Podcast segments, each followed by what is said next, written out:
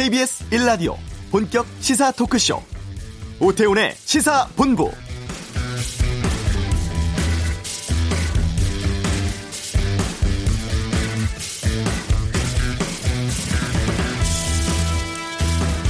기상 관측사상 최악의 폭염입니다.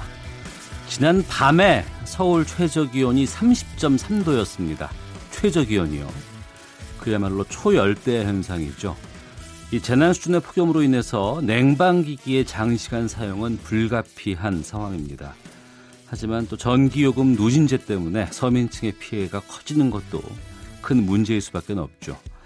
이낙연 국무총리가 앞서서 이번 폭염이 특별 재난 수준이라며 전기요금에 대한 제한적인 특별 배려 검토를 지시했습니다. 이 주무부처인 산업통상자원부는 다음 달 전기요금 인하 방안 검토 중이라고 하죠.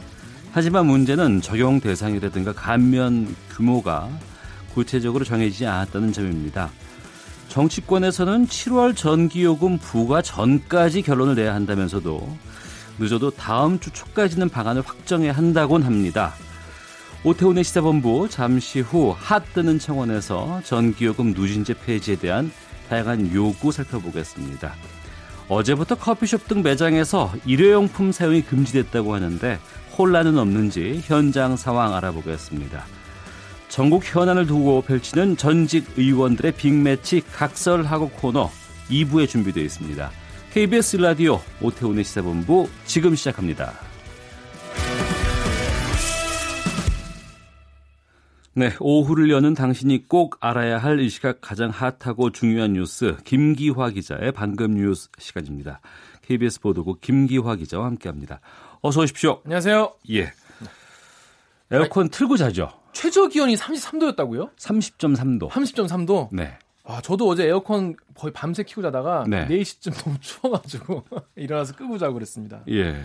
안 켜고는 살 수가 없더라고요. 그러니까요.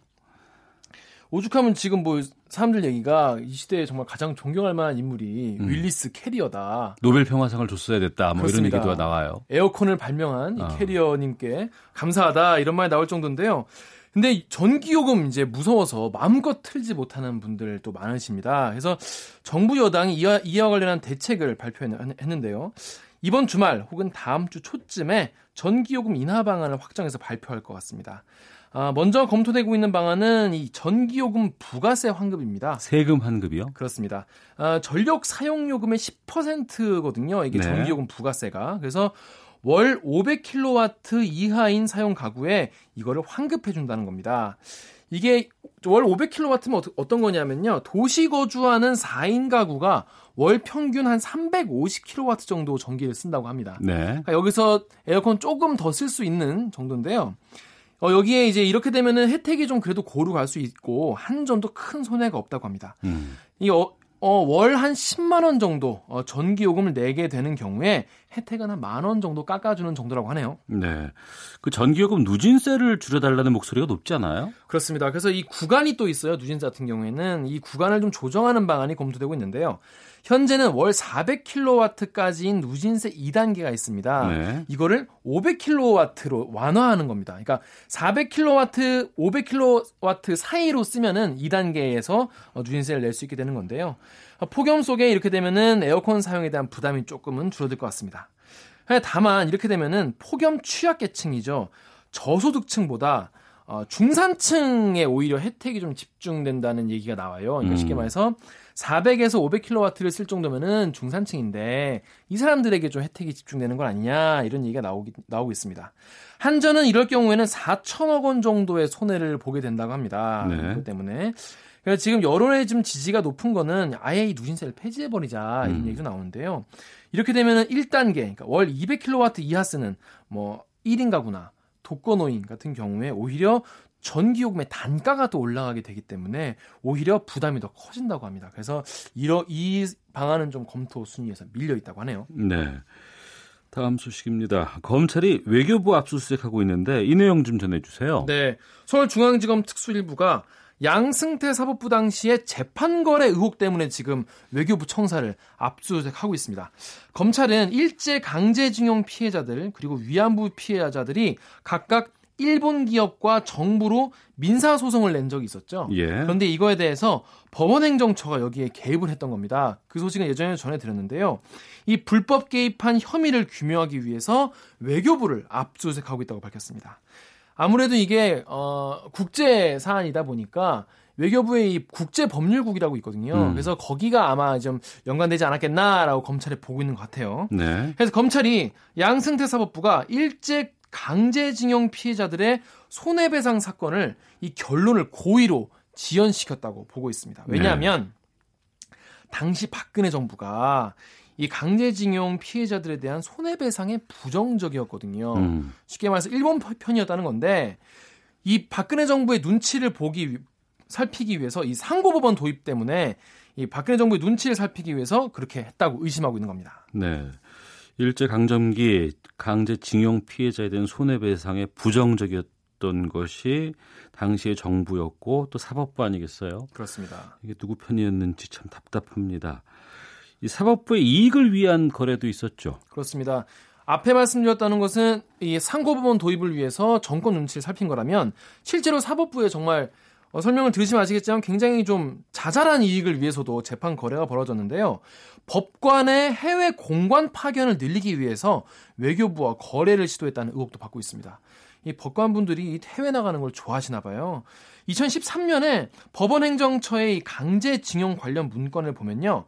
판사의 해외 파견 그리고 고위 법관이 외국을 방문할 때 의전을 받는 걸 대가로 기대하면서 외교부를 배려해서 절차적 만족감을 주자 이런 대목이 나옵니다. 대법원은 2012년에 일본 기업들이 어, 피해자들에게 손해배상을 해야 한다고 판결을 이미 했는데요. 이듬해 일본 기업들이 재상고를 한 뒤로는 지금까지도 결론을 내지 않고 있습니다. 검찰은 어, 위안부 피해자들이 낸 소송에서도 비슷한 재판 거래가 있을 것으로 보고 어, 수사를 하고 있습니다. 네. 그런데 이와 관련해서 이제 압수수색 영장을 법원이 외교부는 영장을 내줬어요. 네. 헌데 동시에 법원 행정처와 판사에 대한 영장은 기각했다고요. 그렇습니다. 어떻게 보면 법원 행정처와 판사가 더 핵심적인 부분인데요. 거기에 대한 영장은 기각하고 외교부만 압수수색을 하게 해준 겁니다. 음. 앞서 검찰이 법원 행정처의 국제심의관실 또 두 소송에 대한 그러니까 아까 말씀드린 강제징용과 위안부 소송이죠. 네. 법원행정처 문건 작성에 관여한 전 현직 판사에 대해서 압수수색 영장을 청구했습니다. 그런데 기각을 한 거죠. 법원은 이 기각 사유가 뭐냐라고 물으니까 법원이 압수 대상 자료를 이미 제출할 가능성이 있고 음. 문건 내용이 부적절한 건 맞는데 네. 일개 심의관이 이렇게 작성한 문건에 따라서 대법관이 재판했다고 보긴 어렵다라고 음. 밝힌 것으로 전해졌습니다. 그 정도까지는 아니었을 거야. 뭐 이런 내용 하고 아니겠어요? 본인들은 생각한다는 거죠. 어. 두고 봐야 될 것 같습니다. 드루킹 특검팀은 김경수 경남도지사의 관사, 집무실, 국회까지 압수수색 벌이고 있어요. 그렇습니다. 지금 국회가 지금 굉장히 분위기가 안 좋습니다. 지금 음. 분위기 안 좋은데 일단 지금 허익범 특검팀이 오늘 오전부터 이 경남 창원에 있는 김경수 경남도지사의 집무실 그리고 관사에 대한 압수수색을 벌였습니다. 이 검사와 수사관 10명을 창원으로 보내서요. 하드디스크 등의 자료 그리고 서류를 확보하고 있습니다.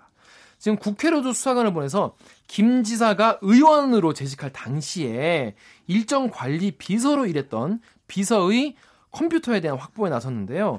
근데 이 비서가 지금 김정호 의원실에서 일을 지금 하고 있거든요. 네. 그런데 특검팀이 비서 PC 내놔라. 만약에 교체됐다면 우리가 그냥 돌아갈 것이고 음. 만약에 그대로 쓰고 있는 게 확인되면은 압수해서 우리가 포렌식 수사를 하겠다 이런 네. 입장이에요. 근데 비서 입장은 아 우리 PC를 바꿨다, 음. 바꿨고 지금 이미 김정호 의원실에 내가 그 PC와 내가 있기 때문에 음. 여기에 대해서는 여러분이 어, 압수할 수 없다. 그리고 김정호 의원의 허가를 받아야 된다는 입장인데 예. 김정호 의원이 허가를 안 했어요. 음. 그래서 지금 대치를 하고 있는 상태라고 합니다. 아 지금 대치 중이에요. 지금 이 순간에 예, 대치하고 있는데 뭐 어떻게 될지는 두고 봐야 될 것 같습니다. 예. 그 특검 쪽에서는 그 김 지사를 드루킹과 공범으로 보고 있는 상황 아니겠어요? 그렇습니다. 지금까지는 참고인이었는데 네. 이제는 이 댓글 조작 사건에 대한 피의자로 신분을 전환했습니다. 압수수색을 지금 벌이고 있기 때문에 이걸 분석을 하고 김 지사에 대한 소환 조사 일정도 빨라질 것으로 보이는데요. 아마 이번 주말을 전후해서 어, 김 지사를 소환해서 조사할 것 같습니다. 네. 기무사 개혁안 오늘 결정된다면서요. 그렇습니다. 국방부 기무사 개혁위원회가 오늘 전체 회의를 통해서 어, 개혁안을 논의하는데 오늘 정해질 것 같습니다. 주요 개혁안으로는요, 기무사를 일단 냅두고, 아니, 냅두고, 존치를 시키고, 네. 어, 인력 규모를 계급별로 30% 줄이는 방안, 음. 그리고 기무사 간판을 아예 떼고, 국방부의 본부 조직으로 두고 규모를 줄이는 방안이 논의될 것 같습니다. 또 외청으로 두고 이 청장을 민간인으로 아예 안 치는 네. 이런 방안도 일부 검토되고 있습니다. 아, 게다가 또 전국 천여 명 정도로 추산되는 지역별 기무부대, 이른바 60단위 기무부대는 어, 폐지하는 안이 나올 것 같습니다. 아, 이런 개혁안이 채택되면요. 현재는 4,200여 명 정도인 인원이 3천여 명으로 줄고요. 네. 장군 수도 어, 서너 명 정도 줄게 됩니다. 예. 그 한국인 한 명이 리비아에서 무장된 채 납치돼서 뭐 28일째 억류 중이라고 하던데 그렇습니다. 청와대가 입장을 밝혔죠. 그렇습니다. 이게 어제자로 이게 엠바고가 풀린 사안입니다. 예. 납, 근데 물어보니까 납치된 첫날 이걸 알고 국가가 가진 모든 역량을 동원해서 구출에 최선을 다해 달라라는 대통령의 지시가 내려지긴 했다고 합니다. 김의겸 청와대 대변인은요 오늘 문 대통령이 어, 이렇게 구출 지시를 했다고 하면서 조국과 대통령은 결코 납치 피해자를 잊은 적이 없다라고 말했습니다. 어, 김 대변인은 아울러 사건 발생 직후부터 리비아 정부와 정부를 비롯해서 이 미국, 필리핀 등과 긴밀한 협력 체계를 유지하고 있다면서 정부의 노력, 을 믿어달라 이렇게 당부했는데요. 사람들은 왜 이렇게 20, 어제 발, 밝혀졌으니까 27일 동안 왜 숨겼냐 이런 음. 비판도 하고 있어요. 그런데 이게 이제 어제 그래서 실시간 검색어에 엠바고가 뜨기도 했었거든요. 엠바고 예. 뭐길래. 그러니까 이 사안 같은 경우에는 지금 납치가 되어 있는 상황이고 인질들이 지금 아직 뭐 요구를 해오지 않았지만은 몸값을 달라고 할 수 있는 상황이지 않습니까? 이런 경우에는 이게 언론에 알려지면은 오히려 이게 언론 플레이를 하면서 몸값을 더 올리기도 하고 음. 이 무장 세력들이 더 언론 플레이를 막 하기, 하기 마련이거든요. 그래서 이런 경우가 발생했을 때는 일단 물밑 협상과 압박을 동시에 진행을 하다가 해결이 되면은 이제 어 이거를 언론에 푸는 게 맞는데 이건 이제 어쩔 수 없이 지금 어, 외, 외부의 어떤 보도에 때문에 이렇게 엠바고가 풀린 상황인 것 같습니다. 한 소식만 더 듣겠습니다. 청와대가 송영무 국방부 장관의 거취와 관련해서 경질하는 쪽으로 급선회했다 이런 보도를 어느 언론에서 했어요. 네. 청와대가 여기에 대해서 입장 내놨습니까? 네, 이게 청와대 어제 송 장관의 거취와 관련해서 어, 인사권 이게 송장관 거취에 관련한 입장이 어제 나왔었어요. 예, 예. 뭐라 나왔냐면 인사권은 대통령의 고유 권한이다. 확인해 드릴 게 없다. 이렇게 음. 밝혔는데 오늘 이런 보도도 나왔거든요. 그러니까 이 급장 이 입장 그대로다라는 입장을 밝힌 겁니다. 근데 이게 사실 무근이다 이런 얘기는 또 아닌 거예요. 음. 따지고 보면. 네. 예, 이거는 대통령 권한이고 확인해 줄 수 없다는 것이기 때문에 그리고 NCND 그러니까 긍정도 부정도 안 한 것이 아니냐 그런 분석이 나오고 있습니다. 예, 사실 그동안 김의겸 청와대 대변인 또 윤영찬 소통수석이 송영무 장관의 책임을 묻는 발언을 한 바가 최근에 한 두 차례가 있지 않았습니까? 그래서 네. 내부 기류는 좀 약간 경질로 정리되는 분위기 아니냐 하지만 확인해 줄 수는 없다 이런 분위기로 봐야 될 것 같습니다. 알겠습니다. KBS 보도국 김기화 기자였습니다. 고맙습니다. 고맙습니다. 이 시각 교통 상황 듣고 오겠습니다. 교통정보센터의 윤여은 리포터입니다. 네, 기록적인 폭염이 이어지면서 차량 안전에도 비상이 걸렸습니다. 영동고속도로 강릉 쪽 강천터널 부근에서 차량 화재 사고가 발생했는데요. 전소된 것으로 보이고요. 현재 1차로로만 소통이 가능한 상황이라 3km 구간에서 정체 극심합니다. 이외에도 영동고속도로 강릉 쪽은 휴가 가는 차량들이 집중되면서 총 45km 넘게 막히고 있습니다. 특히 만종분기점에서 새말까지 20km 넘는 구간에서 정체 심합니다. 서울 양양고속도로 양양 쪽은 서종에서 가평 휴게소까지 14km, 또 홍천 휴 휴게소에서 화촌 8터널 쪽으로 6km, 그리고 내촌 일대에서 3km 정체입니다. 서해안 고속도로 목포 쪽은 순산터널과 화성 휴게소 부근에서 각각 밀리고 이후 서평택 분기점에서 서해대교 쪽으로는 15km 구간에서 막히고 있습니다. KBS 교통정보센터였습니다.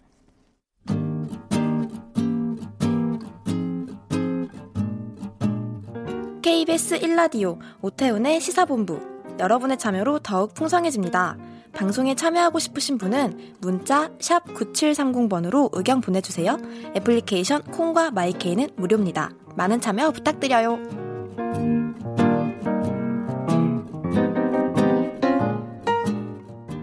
네, 커피 전문점이나 패스트푸드 매장 등에서 일회용 컵 사용이 어제부터 금지가 됐습니다.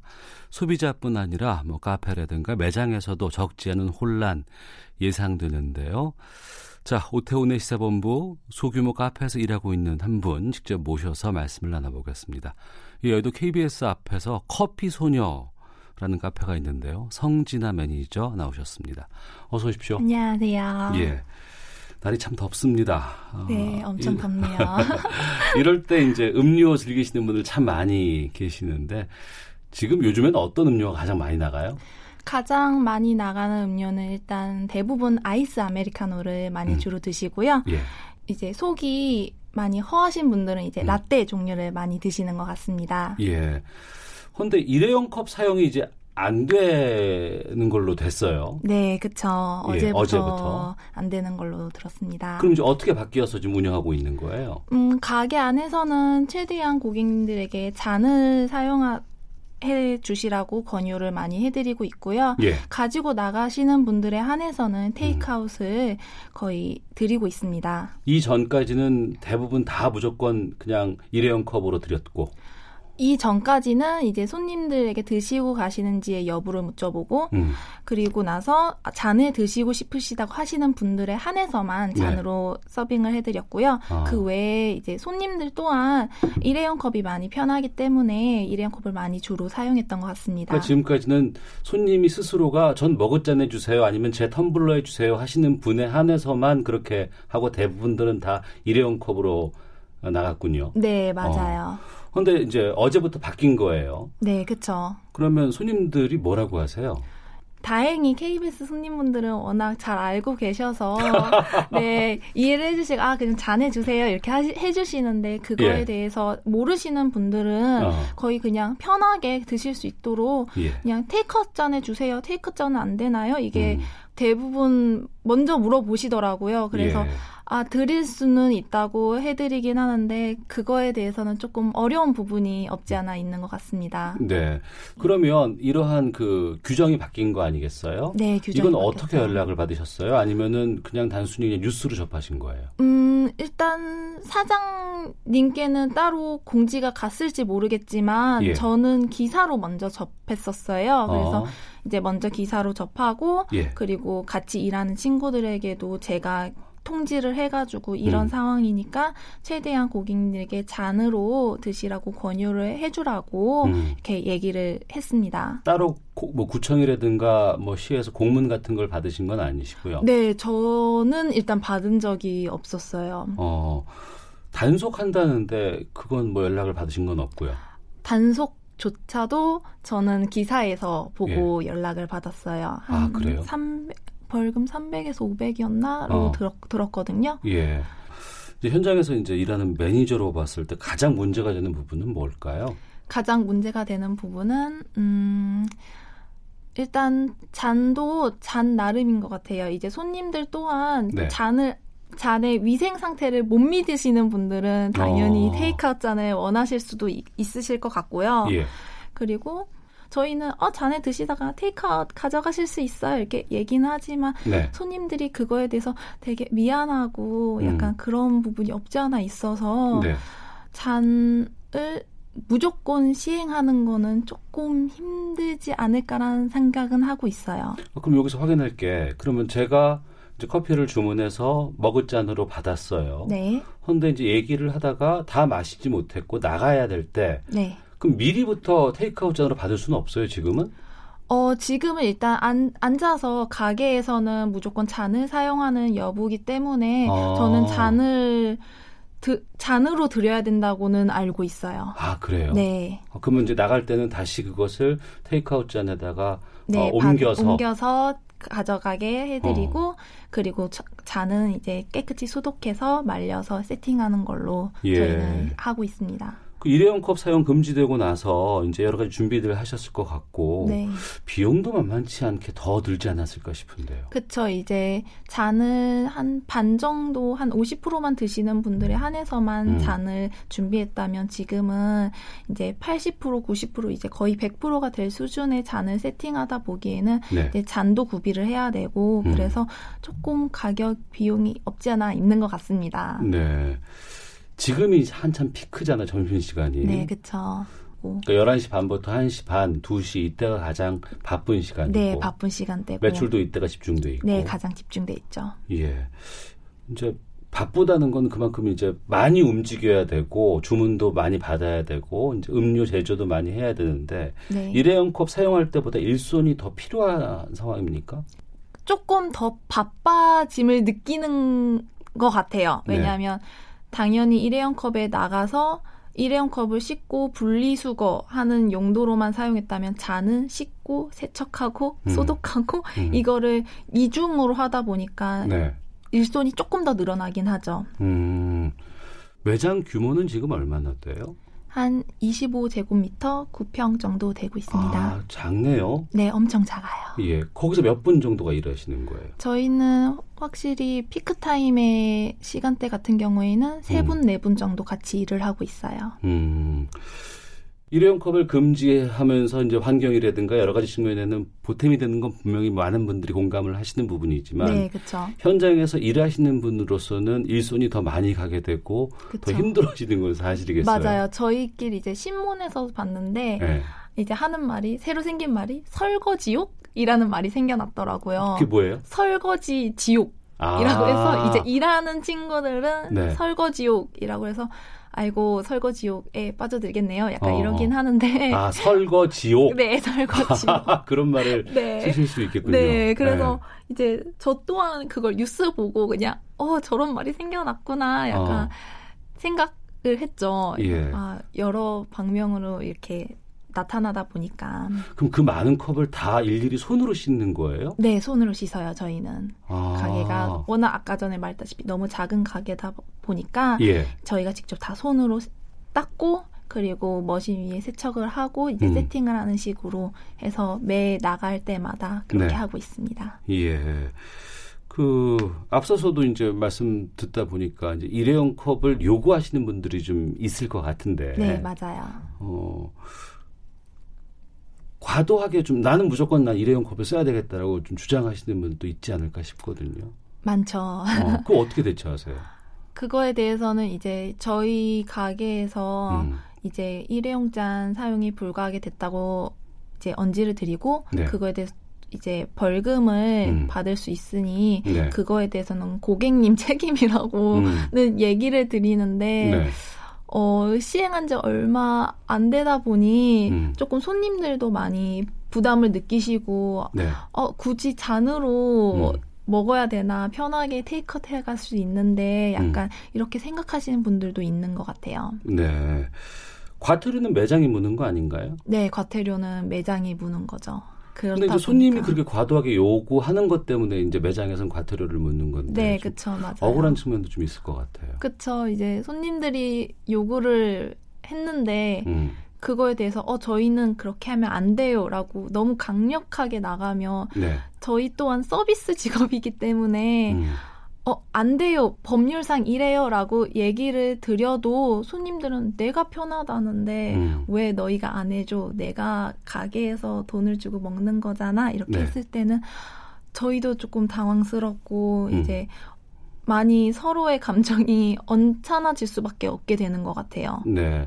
8월 1일부터 이제 이게 금지가 됐지만 네. 이전부터 이제 빨대 사용에 대한 문제점들 또 플라스틱에 대한 오남용에 대한 어, 여러 가지 얘기들이 많이 나왔었어요. 네, 맞아요. 텀블러를 사용한다던가 아니면 그쵸. 빨대를 저는 주지 않아도 돼요라고 하시는 분들 음. 그런 분들이 이전부터 좀 있긴 있었어요. 있긴 있으셨어요. 저희 가게 같은 경우에는 예, 이제 예. 워낙 이제 방송국 쪽에서 일하시는 분들도 워낙 많으셨고 음. 이제 회사에서도 조금 지식이 있으신 분들이 많이 오시다 보니 음, 이제 아 저는 빨대 없이 주세요 음. 이제 그렇게 얘기하시는 분도 있었고 네. 텀블러 갖고 와서 저는 여기다가 주세요라고 하시는 분들 꽤 있으셨어요. 그런 분들 뵈면 어때요, 마음이? 너무 감사하죠. 이제 어. 보면 아 되게 환경을 생각해 주시는구나 이런 음. 되게 더 손님이 더 좋게 보이는 거 있잖아요. 이제 뒤에 이렇게 호강 나오듯이 와 그래요? 이러면서 어, 되게 깨어 네. 있으신 분이시다. 약간 예. 이러면서 저희 또한 같이 이렇게 기, 기뻐 기뻐지는 어. 거를 조금 많이 감명도 받고 그렇죠. 예. 어, 그럼 어제 하루 이제 이렇게 해보셨을 텐데 어, 이런 시책으로 이제 머그잔이라든가 이제 다회용 컵을 제공을 했을 때 긍정적으로 하시는 분들도 좀 만나보셨을 것 같아요. 네, 긍정적으로 하시는 분들은 이제 아, 당연히 음. 지금 너무 덥잖아요. 네. 너무 더운 만큼 환경을 생각해야지 약간 음. 그러시는 분들은 확실히 아, 이런 규제가 좋다라고 음. 하시는 분들도 있지만 네. 이제 잠깐 왔다 가시는 분들은 음. 어, 테이크아웃 해주세요가 조금 많이 네. 하시더라고요. 내가 잠시 동안에 좀 편함을 위해서 많은 부분에 뭐 희생을 요구한다거나 아니면 피해를 준다는 것은 좀 우리가 문제가 되기 때문에 이런 것들을 시행하고 있는 거지만 맞아요. 또 현실적으로는 이제 매장에서 운영하고 일을 하면서 좀 어려움들이 있을 것 같아요. 네. 환경부에서도 좀 급하게 가이드라인 논의에 들어갔다고 하는데 어떤 내용들이 좀 이렇게 이번 정책 시행에 있어서 좀 보완이 되거나 필요하다고 보시는지 현장에서 일하시는 분으로서의 좀 말씀 부탁드릴게요. 음, 저희도 많이 고객님께 여쭤봐요. 저희도 음. 이제 너무 소규모다 보니 손님들이랑도 많이 친해지고 그래서 이제 먼저 주- 주문을 하실 때 물어보죠. 네. 이제 드시고 가시면 음. 잔 괜찮으신가냐고 이제 괜찮으신가요? 라고 먼저 물어보고 그거에서 오케이 하시는 분들은 상관이 없는데 음, 그거를 거부하실 손님들도 있다고 저는 생각을 해요. 왜냐하면 네. 잠깐 있다가 어 이제 여기 저희랑 너무 친하기 때문에 음. 너희들에게까지 이렇게 수고를 더 할 바에는 그냥 테이크아웃해서 가시겠다 이런 분들 마- 많으시기 때문에 이제 여쭤봤을 때 고객님의 여부에 음. 따라서 어, 벌칙금 부과는 너무 무심하지 않으신가 음. 그런 생각도 했습니다. 예. 하루기 때문에 이제 이것을 비교하기는 좀 쉽지 않지만 그렇죠. 그 시행 전과 이제 시행하고 나서 비교해서 일회용 컵이 얼마나 줄었어요?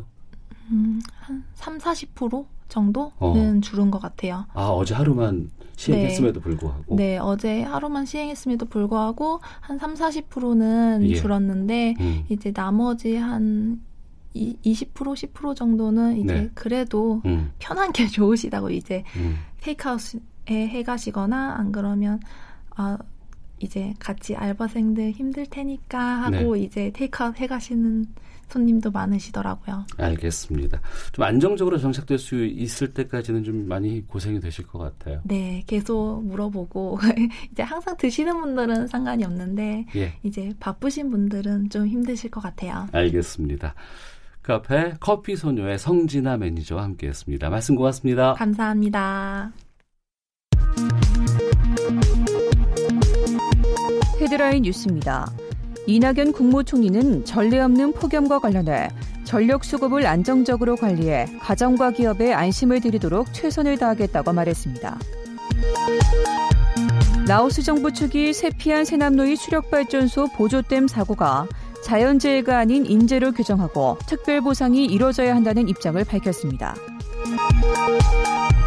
공공공사 현장에서 폭염 때문에 작업이 곤란하다고 판단되는 경우에는 발주 기간이 공사를 일시 정지하고 정지 기간에 대해서는 계약 기간을 연장해 추가 비용을 보전하기로 했습니다.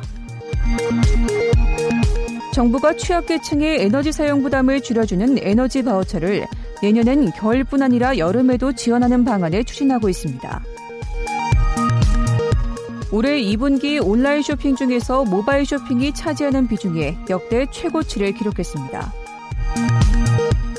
공정거래위원회 전직 간부들의 불법 재취업 의혹을 수사하고 있는 검찰이 노대래 전 공정거래위원장을 소환 조사하고 있습니다. 드루킹 댓글 조작 사건을 수사하고 있는 허익범 특별검사팀이 오늘 김경수 경남도지사의 집무실과 관사를 압수수색하고 있습니다. 지금까지 헤드라인 뉴스 정원나였습니다.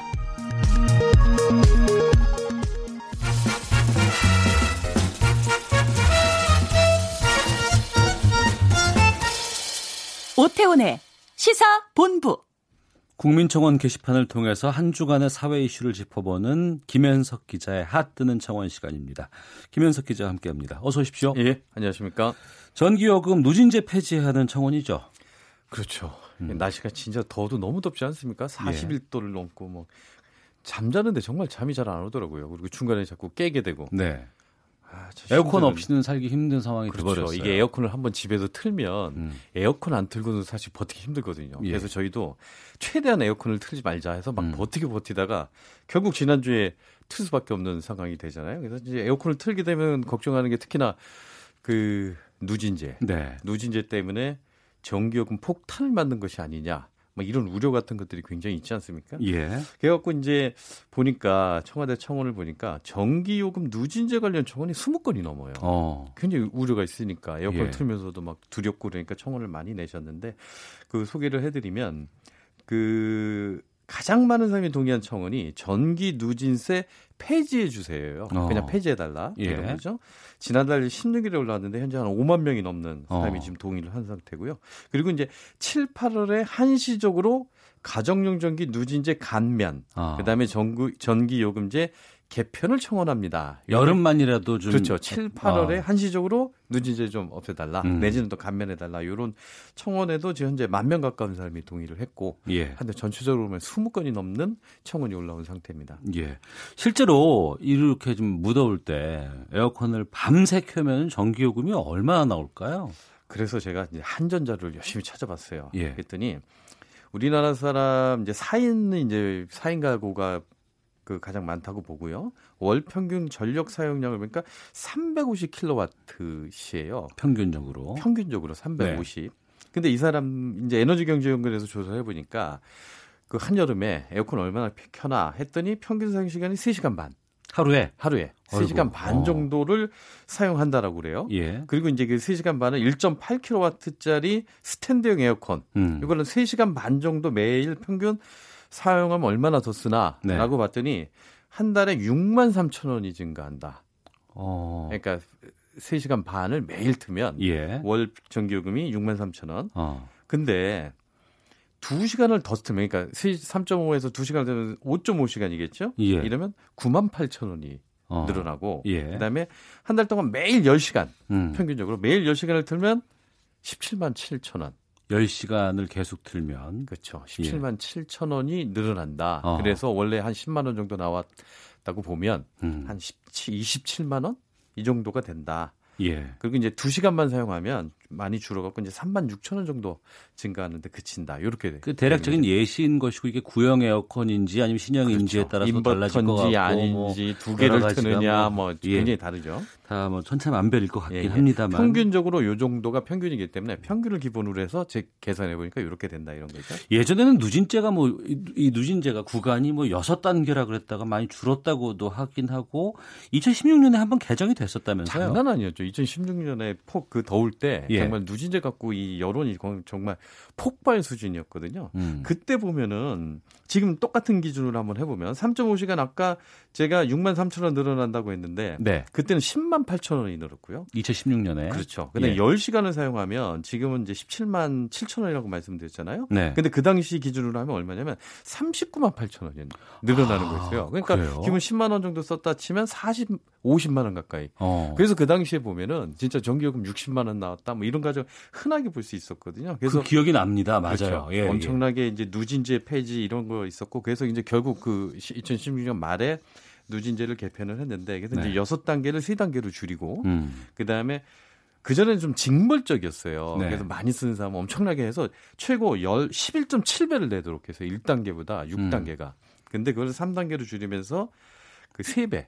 최고 구간 400을 넘어도 한 3배 정도만 더 내면 되는 뭐 이렇게 바뀌면서 부담은 좀 줄어든 거죠. 그러니까 몇 년 전만 해도 뭐 그 전기를 많이 쓰는 걸 죄시했었어요. 그래서 네. 뭐 넥타이를 안 매야 되고 반바지 착용하라 그러고 뭐 에어컨 온도 28도로 올려야 된다 뭐 이런 게 있었는데 지금은 그게 아니고 생존을 위해서 재난 수준이기 때문에 그렇죠. 에어컨을 좀 많이 스- 틀어야 되고 이제 뭐 선풍기라든가 저- 냉방기기를 사용해야 된다고 하는데 정부도 본격적으로 이 관련된 검토를 시작한 것 같은데 총리 지시가 우선 있었잖아요. 그렇죠. 원래 산업통상자원부에서 이제 한전이나 전기요금 관할을 하는데 네.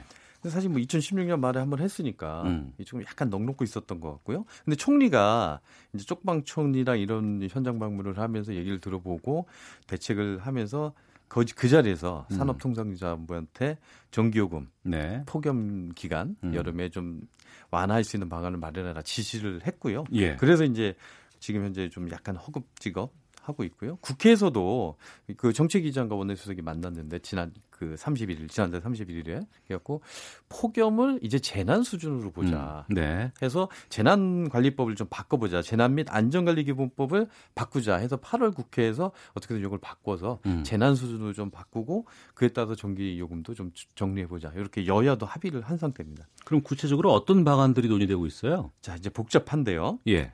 두 가지가 유력해요. 두 가지. 첫 번째는 2단계가 지금 200에서 400이거든요. 네네. 400을 넘어가면은 아까 얘기한 3배. 음. 그래서 이제 다소 높아지는 거죠. 그래서 이 구간을 400을 500으로 늘려주자. 예. 그러니까 아까 350km가 평균이라고 했잖아요. 예, 그 150까지는 쓸수 그렇죠. 있게끔. 그러니까 에어컨을 더 쓰면 50은 금방 늘어나니까 음. 금방 최대한대로 넘어가기 때문에 이거를 500kW 정도로 한도를 늘려주면 에어컨 사용하는 데 대한 그 추가 부담, 그 고민 이런 건 조금 줄어들 수 있다. 요 안이 1차고요. 두 번째는 전체적으로 유- 전기 요금에 대해서 10% 부가세가 부과되거든요. 네. 이걸 없, 한시적으로 없애자. 음. 그러니까 여름 동안이나 뭐 일정 기간을 정해서 부가세 10%를 환급해 주자라고 음. 하면은 뭐 별 부담 없이 네. 될수 있다. 요 두 가지가 있고 세 번째가 이제 누진제를 폐지하자인데 음. 폐지하면 문제가 되면 뭐, 되는 게 뭐냐면 한전에서는 어찌 됐든 수익을 얻어야 되기 때문에 네. 1단계, 2단계, 3단계에서 차등을 했는데 요걸 폐지해 버리면 음. 1단계 요금을 기준으로 할 수가 없잖아요. 그렇죠. 2단계 어디쯤으로 해서 전기 요금을 책정하게 된다. 그러니까 적게 쓰는 사람에게 혜택을 줄수 그렇죠. 있는 게 없어지네요. 에너지 빈곤층이라고 할 수 있는 어. 200kW 미만의 가정은 오히려 올라갈 수 있는 음. 비용이 늘어날 수 있는 예. 그래서 누진제를 완전 폐지하는 거는 아마 음. 검토하기 좀 쉽지 않아 보이지 않나 네. 싶습니다. 어, 알겠습니다. 어, 그러면 가장 유력해 보이는 방안은 뭐라고 보세요? 일단 장단점은 좀 분명해요. 두 예. 가지를 말씀드렸잖아요. 한도를 200에서 400을 500으로 늘리는 방안. 음. 이거는 누가 봐도 되게 좀 명확하잖아요. 이게 쉽고 음. 이해하기도 쉽고 또 혜택도 직접적이고 폭염이라는 것 인과관계도 명확하고. 근데 문제는 뭐냐면 이렇게 되면 에너지 빈곤층에 대한 혜택은 없고 음. 소위 말 일종의 좀 중산층 그러니까 좀 400, 500 정도는 쓸 수 있는 에어컨 틀 수 있는 이런 가정에만 혜택이 간다는 그리고 이제 에너지 빈곤층이나 이런 분들은 혜택을 좀 받지 못한다는 단점이 있고요. 예. 10% 부가세를 낮추는 방안은 되게 쉬워요. 음. 그리고 대부분 같은 혜택을 받을 수 있고 근데 액수가 좀 작다. 그러니까 어떻게 10만 원 정도면 좀- 한 9천 원 정도 줄어드는 음. 거기 때문에 혜택이 좀 작다라는 그런 단점이 있어서 근데 하여튼 제가 예. 통화를 해보니까 한시적으로 환급해주는 방안 쪽으로 가는 거 아닌가라는 음. 생각을 해봅니다. 예. 하뜨는 청원 몇 달간 계속 진행해 주셨는데 김현석 기자가 이번에 정치부장으로 발령이 나셔서 더 이상은 이 코너를 진행 못 하신다고 들었어요. 그러게 그렇게 됐습니다. 예. 그동안 참 감사했습니다. 예, 굉장히 아쉽네요. KBS 뉴스 잘 좀좀 만들어 네. 주세요. 그리고 다른 걸로 있으면 또, 또 출연 열심히 하겠습니다. 알겠습니다. KBS 김현석 기자와 함께한 국민청원이었습니다. 오늘 말씀 고맙습니다. 예. 잠시 후 2부에서 뵙겠습니다.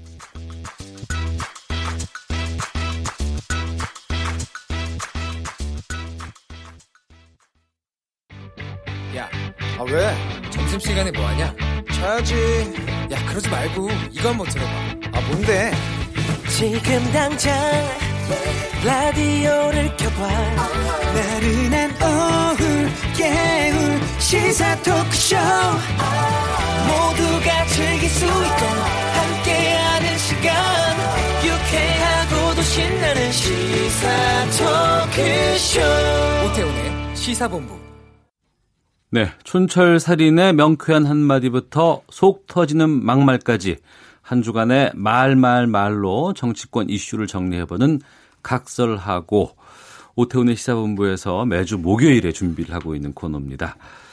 최민희 전 더불어민주당 의원, 김용남 전 자유한국당 의원 두 분과 함께합니다. 두 분 어서 오십시오. 네, 안녕하세요. 두분 예. 오랜만입니다. 저희가 어떻게 놀다 와서 같이 간 건 아니고 예. 네, 휴가를 다녀왔고요. 어, 오늘은 좀 미리 준비했던 내용들이 아니에요. 어제 오후부터 또 오늘 막 계속 돌아다니는 네, 부분들이 네. 좀 많아서 이걸 좀 두 분과 함께 말씀을 좀 나눠보겠습니다. 먼저 드루킹 특검과 관련해서 그 허익범 특별검사팀이 오늘 오전에 김경수 경남도지사의 집무실과 관사를 압수수색했습니다. 김경수 지사는 하루 좀 휴가라서 지금 이 자리에는 없었다고 하는데 김영남 의원께 예. 여쭐게요. 이제 검찰 출신이시니까 예. 한 차례 기각됐던 압수수색 영장이 지금 이 시점에서 발부가 됐다는 게 어떤 걸 의미하는 거예요?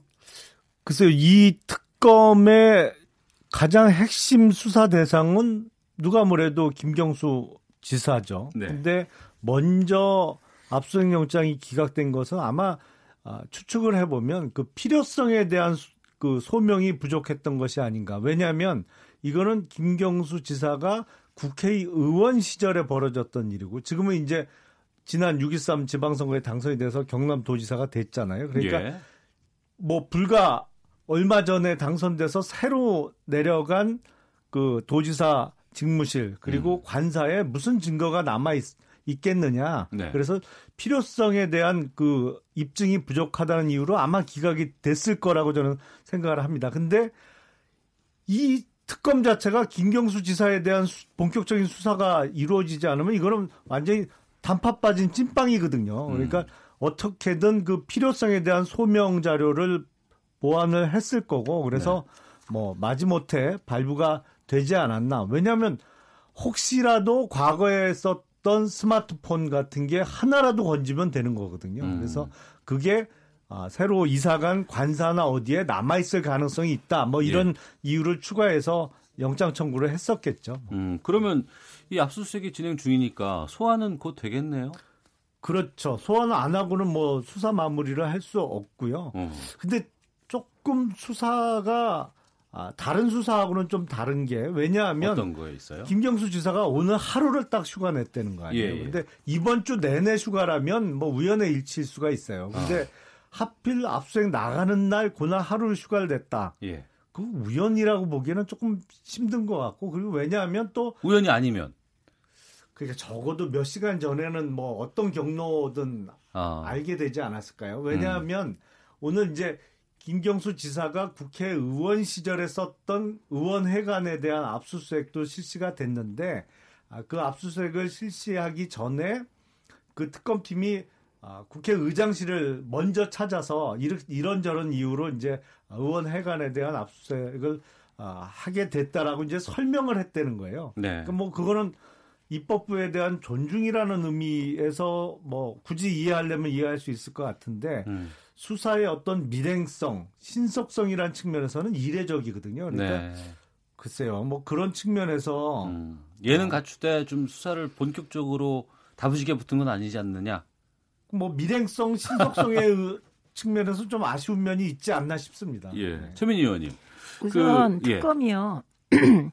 특검이 김경수 지사에게 몇 시간 전에 수색하는 거 알려줬다는 가설은 저는 뭐 음. 아닌 것 같습니다. 네. 이게 만보 양보해서 경찰이나 검찰 단계면 음. 또 저렇게도 생각할 수 있을 것 같은데 음. 이 허익범 특검은 자유한국당이 추천한 분이잖아요. 음. 그런데 그 특검이 그렇게 할 이유가 없고 음. 기습적으로 했을 것 같고요. 네. 그 다음에 두 번째는 저는 오늘 아침에 이상하게 눈물이 나서 울다가 나왔는데 이유가 뭔지 아세요? 오늘이 강금원 회장의 6주기 추도식 날입니다. 어. 그래서 김경수 의원이 휴가 낸 것은 네. 어, 강금원 회장 6주기 추도식에 참석하려고 휴가 낸 거예요. 어. 그러니까 이게 이상하게 자꾸 그 하루 휴가에 대해서 네. 언론에서 막 보도가 나올 때 제가 어. 아 오늘은 저도 막 이런저런 방송이 없으면 어. 강금원 회장 추도식에 가야 나는 진짜 가, 가고 싶은데 못 가는구나. 근데 그분을 생각하면 진짜 가슴이 아프거든요. 음. 그 이명박 대통령께서 지금 이제 몸이 좀 안 좋으셔서 서울대 병원에 나가셨잖아요. 네. 근데 이분은 뇌암 때문에 음. 그 수술을 받기 위해서 조금 내보내달라는 것도 허, 허락하지 않아서 뒤늦게 이제 수술하는 바람에 돌아가신 분이라 그 이게 조금 억측인 것그 같아요. 창신기업의 회장이고 노무현 네. 대통령의 후원회장을 지내셨던. 네, 후원회장을 했고 정말 의리 있는 분이시고 단 한 번도 청탁이나 청원을 해본 적이 없는 그런 분. 네. 그래서 오늘 추도식 날입니다. 음. 그래서 휴가를 내신 것이고 네, 김경수 그리고 지사는 저는 특검 허익범 특검이 김경수 지사한테 압수수색을 알려줬으리라고는 생각을 할 수가 아니 없네요. 저도 뭐 그런 단정적인 말씀을 드린 건 아니고 음. 특검이라는 거는 뭐 파견 검사 수사관까지 합치면 거의 100여 명 규모이기 때문에 뭐 허 위범 특검이 야당에서 추천한 인사라서 그 100여 명이 일사불란하게 움직이는 건 아니거든요. 특검은 음. 항상 이 구성 자체가 다양하기 때문에 거긴 뭐 어떤 사람이 들어 있는지 뭐 여러 어, 출신 성분도 여러 가지기 때문에 뭐 추측을 해보자면 이게 우연의 일치로 보기에는 조금 좀 확률상 극히 떨어지는 일이 아닌가 싶습니다. 아니 그러면 특검은 다 중단하고 그 핸드폰 전부 추적해갖고 오늘 오전에 김경수 의원한 김경수 지사한테 연락한 자가 있는지부터 찾으셔야지 말이 됩니까? 뭐 그 시그널 같은 거 썼으면 어떻게 찾겠어요? 못 찾지. 이 상황을 좀 볼게요. 네. 그 노회찬 의원 사망으로 인해서 참 그 상당히 위축돼 있는 입장이었거든요. 그리고 또 이제 이 특검을 바라보는 시각도 그렇고 근데 이제 여기서 갑자기 이제 공세 수위를 높이고 있는 그런 양상이에요. 이거는 김영남 의원께서 좀 말씀해 주시죠.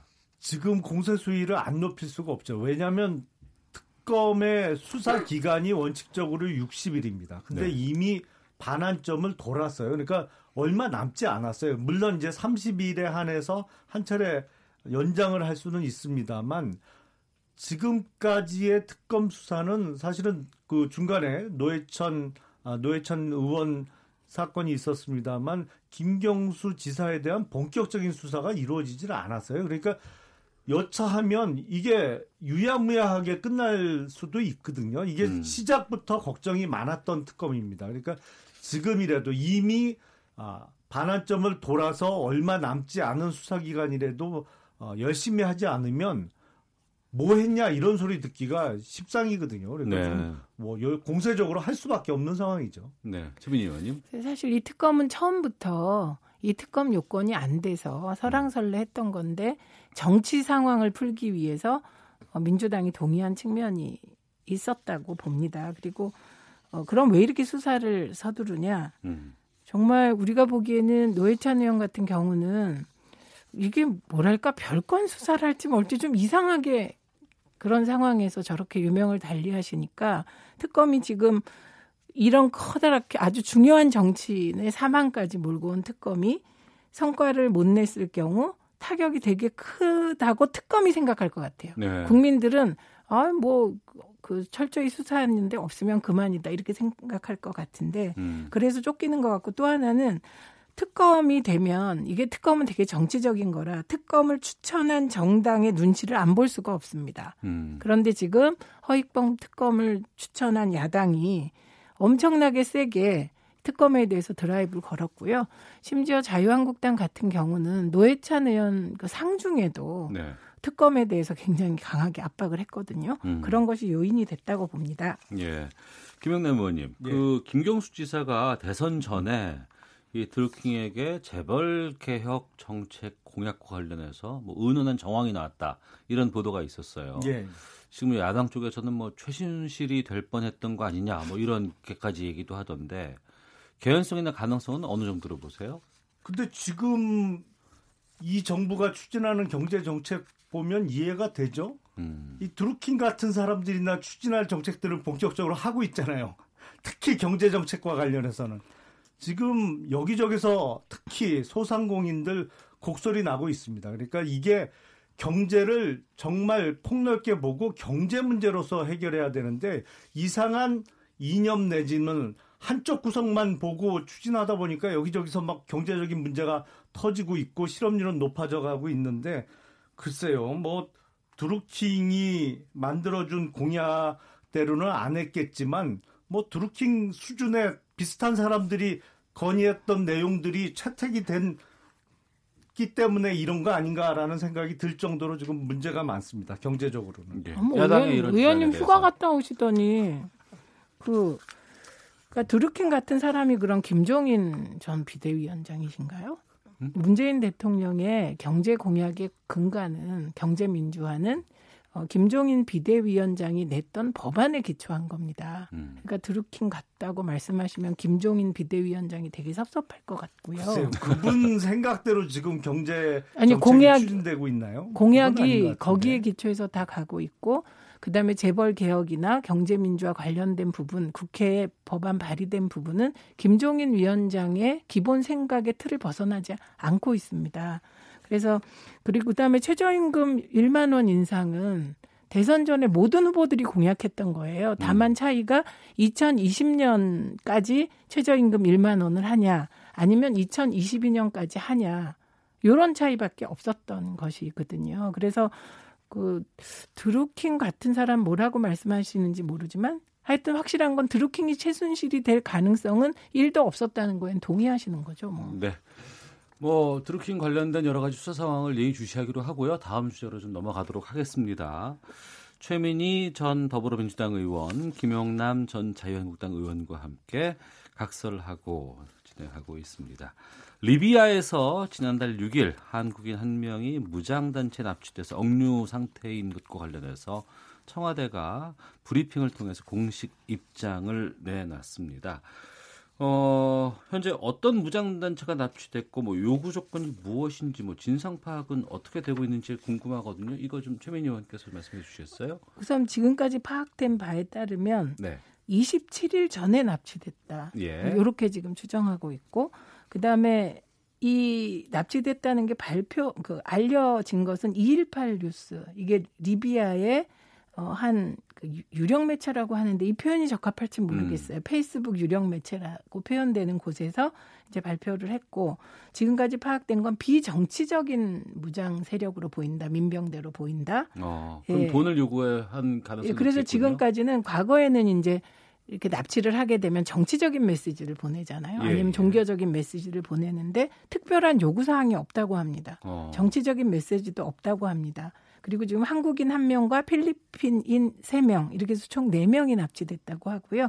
그래서 금전적인 이유가 아니겠냐 음. 어, 이렇게 추정하고 있습니다. 근데 지금까지 그 화면으로 보면 가장 중요한 게 생존 여부잖아요. 예, 예. 그리고 건강 상태. 음. 그 다음에 세 번째가 과연 이 이게 리비아 민병대인가 음. 아니면 우리가 진짜 두려워하는 그런 이슬람 그런 급진 무장 테러 집단인가 뭐 음. 이런 게 걱정인데 일단은 서부 지역에 있는 이슬람 급진 무장 민병대가 아닐까라고 네. 추정하고 있다고 합니다. 예. 근데 사건 발생이 상당히 좀 지난 이후에 이제 이게 보도가 됐어요. 음. 그리고 청와대가 이것을 이제 엠바고를 요청을 했고 언론에서 이걸 수용을 했기 때문에 지금까지 네. 이제 안 나왔던 건데 여기에 대해서 이런 배경에 대해서 여러 가지 얘기들이 나오고 있는데 이건 어떻게 보세요, 김영남 의원께서는?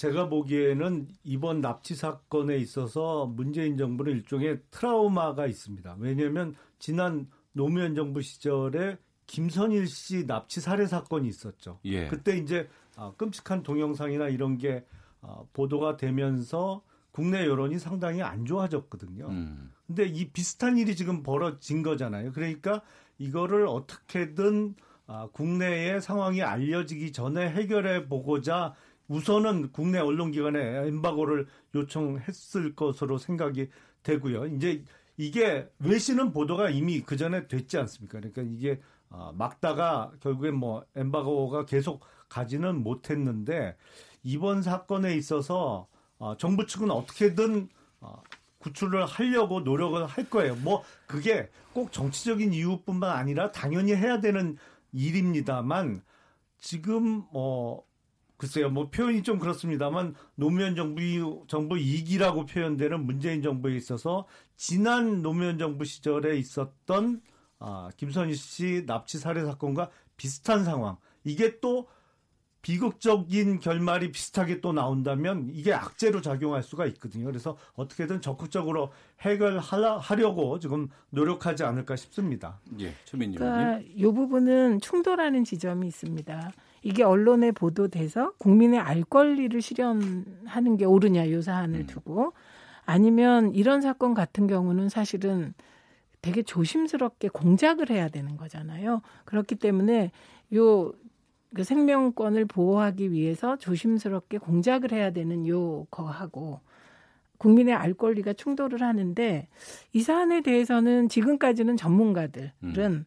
어, 이거는 알 권리보다는 음. 조심스럽게 잘 공작을 해서 우리 정부가 어떻게 움직이고 있다는 것이 알려지지 않는 게 중요하다. 네. 예, 요쪽에 조금 더 무게가 실리는 것 같습니다. 음. 그 다음에 맞습니다. 김선일 씨 같은 경우 저도 엄청나게 충격을 받았고 그때 김선일 씨가 참수되는 장면이 막 나오고 이러면서 그거는 꼭 정부를 비난하기보다는 결과적으로는 정부에게 부담이 되지만 어, 그 무장 테러 세력의 잔혹함에 대해서 좀 생각도 했고 그다음에 그때 이제 여러 가지 조건들을 내걸었었잖아요. 예. 무장 테러, 테러 세력들이. 그런데 그때 이제 전체 전 세계적 분위기가 무장 테러 세력하고는 협상이 없다. 이런 분위기 속에 우리가 있었거든요. 그리고 김선일 씨의 경우는 사실 종교적인 그러니까 어떤 면에서는 그 그쪽 종교적 종교적 갈등도 있었기 때문에 조금 더 상황이 악화되었다 이런 음. 생각이 듭니다. 그래서 엠바고를 걸고 우리 언론이 받아줬던 거는 엠바고 할 만한 가치가 있고 어, 국민의 알 권리를 일시적으로 이, 이 부분에 관해서는 조금 그 제한해도 된다고 같이 생각했던 거잖아요. 예. 근데 지금부터 진짜 중요할 것 같습니다. 알려졌고 우리는 이 우리나라 국민을 구해야 되잖아요. 그럼요. 그래서 예. 어, 언론과 요 부분만은 잘 협조를 하는 게 필요하지 않을까요? 요 음. 사안만은 그런 예. 생각이 들어요. 지금부터가 중요하다는 말씀에 참 공감하고요. 이제 납치되신 분이 좀 하루빨리 가족의 품으로 돌아갈 수 있기를 좀 바라겠습니다. 어, 잠시 어, 전하는 말씀 듣고 계속해서 이어가도록 하겠습니다. 헤드라인 뉴스입니다. 검찰이 강제징용 피해자의 손해배상 청구 소송 사건 등의 재판 거래 의혹을 수사하기 위해 외교부를 압수수색했습니다. 청와대는 리비아에서 한국인 한 명이 현지 무장단체에 납치된 사태와 관련해 사건 발생 직후부터 지금까지 안전 귀환을 위해 리비아 정부 등과 긴밀한 협력 체계를 유지하고 있다고 밝혔습니다. 정부가 집값 불안정이 재현되면 추가 대책을 내놓겠다고 밝혔습니다. 국방부가 법무부 병보청과 함께 양심적 병역 거부자 대체복무제 마련을 위한 실무 추진단을 구성했습니다. 수도권 지하철 객실 내 전자파 강도가 매우 미미하다는 측정 결과가 나왔습니다. 지금까지 헤드라인 뉴스 정한나였습니다. 이어서 기상청의 최용우 씨 연결합니다. 네, 이 시각 미세먼지 농도와 날씨 정보입니다. 현재 미세먼지 농도는 대부분 좋음에서 보통 상황입니다. 파란색 혹은 초록색으로 드러나 있고요. 다만 오존 농도가 상당히 좋지 않은데 폭염이 기승을 부리면서 며칠째 오존이 비상입니다. 현재 오존주의보는 서울과 경기 일부에 발효 중이고요. 조금씩 더 추가가 되겠습니다. 오늘도 물론 중서부 지역의 기온이 높고 내륙 쪽도 높은 기온이라서 수도권, 충남, 전북, 경남으로 대부분 중서부와 일부 남부 지역 오후에 농도가 꽤 오르면서 오존주의보가 발효될 가능성 높으니까 주의하셔야 되겠고요. 한낮 야외 활동 자제가 필요합니다. 오후 5시까지 특히나 주의를 하셔야 되겠습니다. 어, 한편 오늘과 내일 모레까지는 전국이 맑은 하늘 드러내면서 폭염 경보 내려진 곳이 아주 가득인데요. 폭염이 기승을 부리겠습니다. 어제처럼 오늘도 그 절정이 되겠고요. 이 절정이 지나고 나서도 기온이 1 도 혹은 2도씩 떨어지긴 하지만 여전히 폭염 경보 기준인 35도 이상을 유지하는 곳이 많아서 당분간 중기예보상 10여일간에도 뚜렷한 비 소식 없이 기온으로 인한 큰 변화는 없습니다. 차츰 떨어지긴 하긴 할 텐데요. 오늘은 서울, 대전이 39도까지 오르겠고 세종, 광주, 대구 38도, 부산 35, 강릉, 제주 33도까지 올라 전국이 32도에서 39도 분포 예상되고요. 내일은 서울이 38도, 토요일 37도 이 정도 순으로 조금씩 은 떨어지긴 하겠습니다. 열대야도 기승이라서 오늘 아침 서울의 최저 기온 30.3도, 관측 일에 아침 최저 기온상으로 가장 높은 기온을 기록하는 등 역대 최고 기온을 갈아치우는 곳이 많았습니다. 계속해서 주의가 필요하겠고요. 한편 제12호 태풍 종다리에서 약화된 열대저압부가 서귀 포 부근 해상에 위치하면서 제주 남쪽 먼바다 풍랑특보 발효 중이고요. 오늘 오후에 제주 앞바다로 풍랑특보가 추가될 가능성이 있습니다. 지금 서울 기온 36.3도까지 올랐습니다. 날씨 정보였고요. 이 시각 교통 상황 연결하겠습니다. KBS 교통정보센터의 윤여은 씨가 전해드립니다. 네, 영동고속도로 강릉 방향 새마부근 3차로에 고장난 화물차가 있어서 휴가 가는 길 어려움을 더하고 있는데요. 휴가철 장거리 운행에 나설 때는 냉각수와 타이어 체크 등 차량 사정 점검이 필수입니다.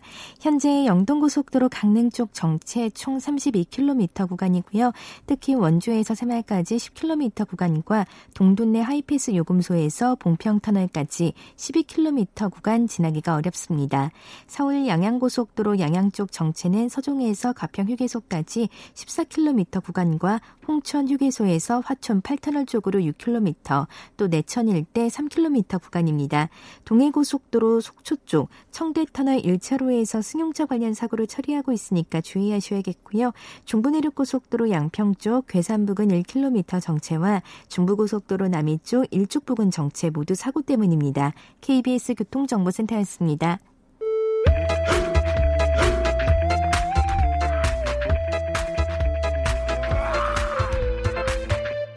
오태우래 시사 본부.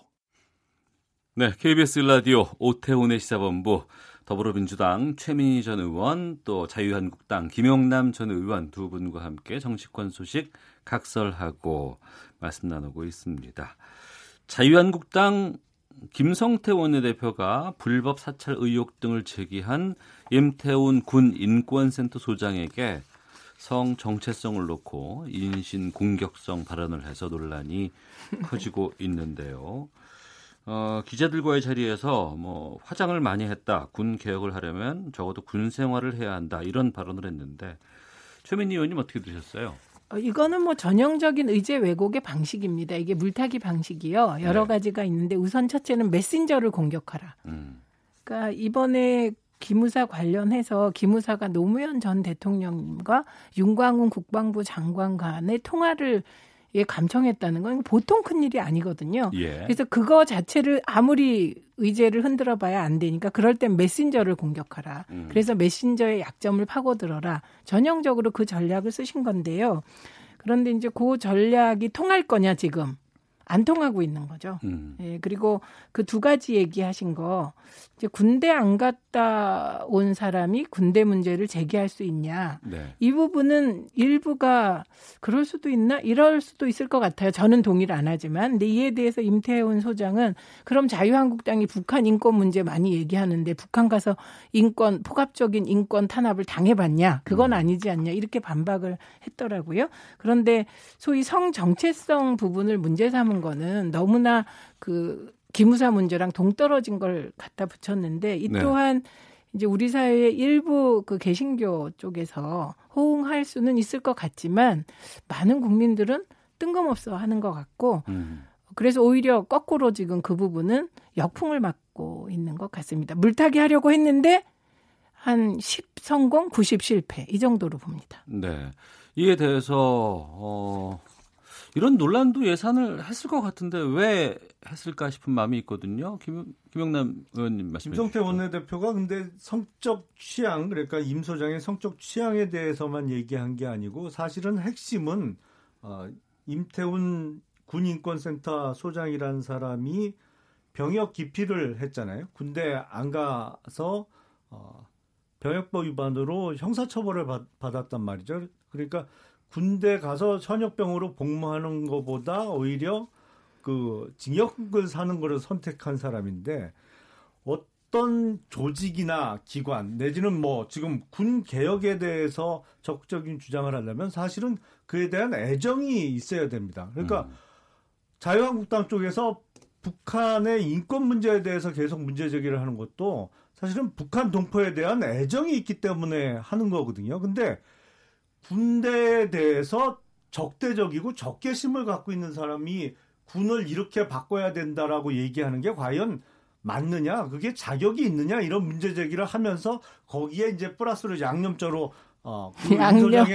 그 성적 취향을 뭐 문제 삼은 것이죠. 근데, 근데 양념이 너무 셌나 봐요. 제가 보기엔 특히 앞부분 그러니까 병역 기피자로 형사처벌 받은 사람이 지금 군 인권센터라는 거를 만들어서 이게 명칭만 들으면 대부분의 국민들이 어떤 국방부 내지는 정부의 어떤 공식적인 기관으로 오해하기가 쉬워요. 왜냐하면 명칭 자체가 군 인권센터 거기에 무슨 소장 이런 자격으로 자꾸 언론에 나와서 얘기를 하니까 어떤 정통성 내지는 그 어떤 지위에 있어서 어, 가치를 부여하기가 쉬운데 이게 정부나 군하고는 아무 상관없는 그야말로 그냥 개인이 만든 단체잖아요. 그러니까 이런 걸 만들어서 마치 군이 어떻게 나가야 된다라는 식의 개혁 방향을 다시 어, 자꾸 제시하면서 그것도 누구도 입수할 수 없는 주시고요. 기밀 문서를 갖고 얘기를 하는 게 과연 이게 이상하지 않느냐라는 문제 제기는 얼마든지 네. 할수 있는 거 아닌가 싶습니다. 우- 우선 의원님 말씀 중에서 그런 것을 헌재도 양심적 병역, 병역 거부라고 얘기를 합니다. 그러니까 군대가 싫어서 뭐 군대를 뭐 안 좋아해서 이런 차원이라기보다는 자신의 소신이나 신념으로 군대를 안 갔고 그래서 그에 따른 국가의 형벌을 받은 것을 양심적 병역 거부라고 지금 얘기하고 있다는 거. 그러니까 조금 그럼 군대 바라보시는 갔다 온 사람은 비양심적인가요? 아니요. 그 그러니까 이거는 제가. 예, 제가 만든 용어가 아니라 그냥 그렇게 헌재도 썼다. 예, 그래서 그건 말씀을 드리고요.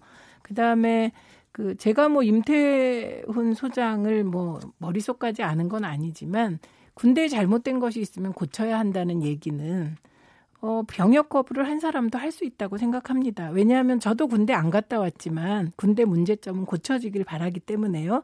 그래서 이건 전형적으로 메신저를 공격해서 메시지를 물타기 한다 이렇게 보는 것이고요. 어, 그 다음에 왜 이건 군 인권센터에 이런 중요한 그 얘- 자료들이 흘러갔느냐. 이철희 의원한테 왜 지난번에 계엄령 문건 갔을 때 이철희 의원이 네. 제보 받았다고 얘기를 했거든요. 음. 그리고 윤석양 이병이 보안사 민간인 사찰 폭로했잖아요. 윤석양 이병의 내부 고발이었거든요. 예. 그렇기 때문에 군 인권센터에서 센터에 이런저런 고발이 들어갈 수 있을 것 같습니다. 그리고 음. 왜 시민단체가 생겼냐? 군과 관련된 시민단체는 전무했습니다. 네. 그나마 군 인권센터가 많은 사람들에게 알려진 군대 문제를 제기하는 시민단체이기 때문에 어, 이군 인권센터에 어떤 군대 관련 제보가 이렇게 모이는 것은 어쩔 수 없을 것 같습니다. 알겠습니다. 자, 한, 자, 한 말씀만 드리면 예, 예. 저는 군대 안 간 사람이 군에 대한 어떤 문제 제기나 개혁 방향 제시 얼마든지 할 수 있다고 생각합니다. 특히 군대 안 갔으면서도 그런 자격을 충분히 갖춘 사람들이 어떤 분들이냐면 아들 군대 보낸 어머니들이에요. 그건 얼마든지 얘기할 수 있어요. 근데 저는 제가 문제 제기라는 것은 적어도 군에 대해서 적대적인 사람은 좀 문제가 있다 이거죠. 그러니까 군대 안 간 사람도 얼마든지 좋은 얘기를 할 수 있지만 군대 싫어서 차라리 징역을 선택한 사람이 우리나라 군대가 어떻게 바뀌어야 된다 이렇게 문제 제기하는 건 글쎄요 자격 여부에 있어서 좀 의문이 많이 듭니다. 그러니까 메신저 계속 공격하시는데 군에 대해서 적대적이다라는 표현이 좀 모호한 것 같아요. 저는 임태훈 소장의 경우는 그 사병들 있잖아요. 예. 들에, 들에 대한 애정은 굉장히 큰 걸로 알고 있거든요. 그래서 계속 하고 있는 일이 뭐 군 의문사 문제도 계속 제기하고 있고 그래서 군에 대해서 적대적이다 이 표현이 의원님 너무 모호한 것 같아요. 이게 앞서서 뭐 메신저 공격한다고 말씀하셨는데 기무사 관련된 내용들을 좀 하려고 그랬는데 이게 군 인권센터 관련해서 두 분이서 계속 말씀을 좀 하시다 보니까 알맹이를 지금 놓치고 있는 상황이라서 이걸 다루기에는 시간이 없어요 지금 저희가 그래서 네. 요것만 하나씩만 좀 여쭙고 그냥 말, 뭐 마무리 지어야 될 것 같은데 기무사 관련해서는 다음 시간에 좀 저희가 해야 될것 네. 같고 그 소영무 국방부 장관 뭐 경질을 하- 뭐 한다 안 한다 뭐 이런 얘기들 많이 지금 나오고 있잖아요. 여기에 네. 대해서는 두 분께서는 어떻게 보시는지 그 말씀만 듣고 마무리할게요. 지금 기무사에서 작성했던 계엄령 관련 문건을 내란 음모라고 보는 이 정부 입장을 고수한다면 정부에서 송영무 국방장관을 경진 안할 방법이 없죠. 왜냐하면 내란 음모라고 적혀 있는 내란 음모의 결정적인 증거를 보고받고도 4개월 동안 아무 조치를 안 한 국방장관을 그냥 놔둔다는 것은 자기 모순이죠. 근데 네. 저는 그 계엄령 문건 자체가 내란 음모가 될 수 없다는 입장이기 때문에 어, 저 같은 입장이면 경질 안 해도 되는 거지만 이 정부의 입장에서는 경질 안 하고 그냥 놔둘 수는 없는 거 아닌가 싶습니다. 주민님. 예, 송영무 장관을 경질한다 안 한다가 지금 언론에 의해서 계속 이렇다 뭐 어떻다 얘기 나오는 거거든요. 우선 예. 그게 부정확한 정보라는 점 음. 말씀드리고요. 그리고 이게 단순치 않습니다 상황이. 어, 계엄령 문건을 송영무 장관이 어떻게 하려고 했는지 나중에 소상히 밝히겠다고 했기 때문에 그거 듣고 싶고요. 그다음에 지금 기무사와 어, 기무사를 개혁하려고 하는 송영무 국방부 장관 간에 또 이러저러한 갈등이 있을 것 같거든요. 그래서 저는 개인적인 의견은 기무사 개혁이 어느 정도 틀이 잡히고 나서 송영무 장관의 거취 문제가 논의되지 않을까 논의되더라도 네. 그래서 당장 경질하고 이럴 일은 없을 것 같습니다. 알겠습니다. 한 주간의 말말말로 알아보는 정치권 소식 각설하고 더불어민주당의 최민희 전 의원, 자유한국당 김영남 전 의원 두 분과 함께했습니다. 두 분 말씀 고맙습니다. 네, 고맙습니다. 감사합니다.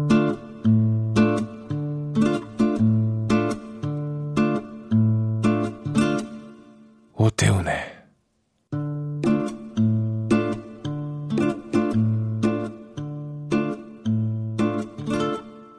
시사본부.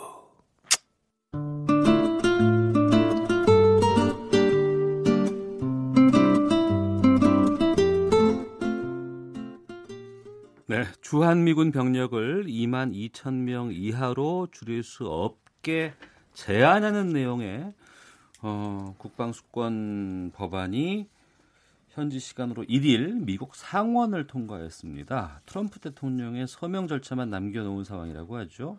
외교가 소식을 깊이 있게 분석해보는 시간 국립외교원 김현욱 교수와 함께 말씀 이어가도록 하겠습니다. 어서 오십시오. 네, 안녕하세요. 예.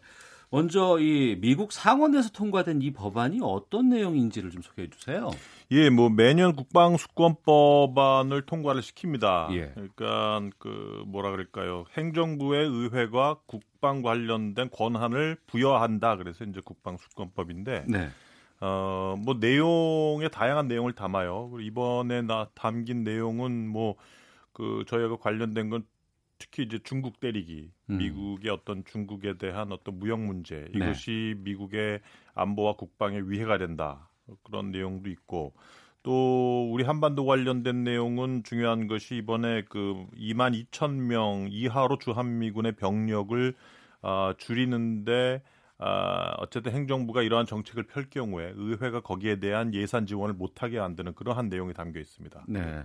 그러면 이제 이게 의회에서 된 거잖아요. 네, 네. 그러면 트럼프 행정부와는 입장 차이가 분명히 있다고 봐야 되는 건가요? 아니면은 뭐 굳이 그런 건 아니라고 이해를 해도 될까요? 그렇다고 볼 수는 없죠. 어, 어쨌든 이게 상하원 그리고 이제 민주공화에서 이제 의결이 된 부분이니까 네. 의회에서는 어쨌든 의견을 일치했다고 보는 것인데 이게 때때로는 행정부와 의견이 달리할 수도 있고 네. 어, 이 경우에 이제 그 의회 국 그 행정부 차원에서 대통령이 여기에 서명을 안 하는 그러한 경우도 종종 생기긴 합니다. 거부권. 네네. 그러니까 어. 이제 의결, 그러니까 서명 거부권인데 예. 어, 지금 행정부는 보통 한 이것이 이제 상하원에서 어, 의결이 돼서 넘어오면은 10일 내에 이거를 서명을 해야 되고 예. 그래서 이제 하지 않고 만약 의회로 돌려 보내게 되면 이것이 상하원에서 다시 3분 그 표결을 거쳐서 3분의 2 이상의 이제 그 표결을 얻어야 되는 것이죠. 네. 그렇게 되면 완전히 이제 그 법, 법안이 이제 법으로 이제 굳어지는 거고요. 예. 그런데 이제 2만 2천 명 이하로 줄일 수 없게 제한하는 내용이란 말이에요. 네. 이걸 왜 담고 있을까요? 그러니까 지금 미국 내에서 우려가 있는 거죠. 네. 그러니까 지금 트럼프 대통령에 대한 우려도 같이 표명이 되고 있는 것인데 소위 이제 회의론 김정은 위원장 북한은 결국은 핵폐기 안 할 거다. 음. 아, 트럼프 대통령 왜 이렇게 무리하게 북한과 협상을 하느냐. 협상 과정에서 북한은 비핵화의 초기 조치도 들어가지도 않았는데 아, 주한미군의 어떤 그 공동 연합 훈련 같은 것도 중지를 시키고 그러니까 소위 의회 내에서는 그동안 몇십 년 동안 미국의 어떤 아시아 전략의 중요한 하나의 축으로 유지되어 왔던 한미 동맹이 약화될 까다는 그러한 우려가 있는 거예요. 네. 그래서 이번에 이제 2만 2천 명 이하로 줄이지 못하게 만들었고 하지만 이제 예외 조항은 있습니다. 아. 그러니까 이그 그, 그 2만 2천 명 이하로 줄이는 것이 그 동맹국 즉 한국의 안보에 해가 되지 않거나 네. 아니면 이것이 이제 일본과 한국과 같은 동맹국과 사전 협의가 이루어진 그러한 내용이라면 줄여도 된다는 예외 조항은 만들어 놨죠. 아, 예외는 존재하고 있네요. 네네. 트럼프 대통령은 사인 할까요?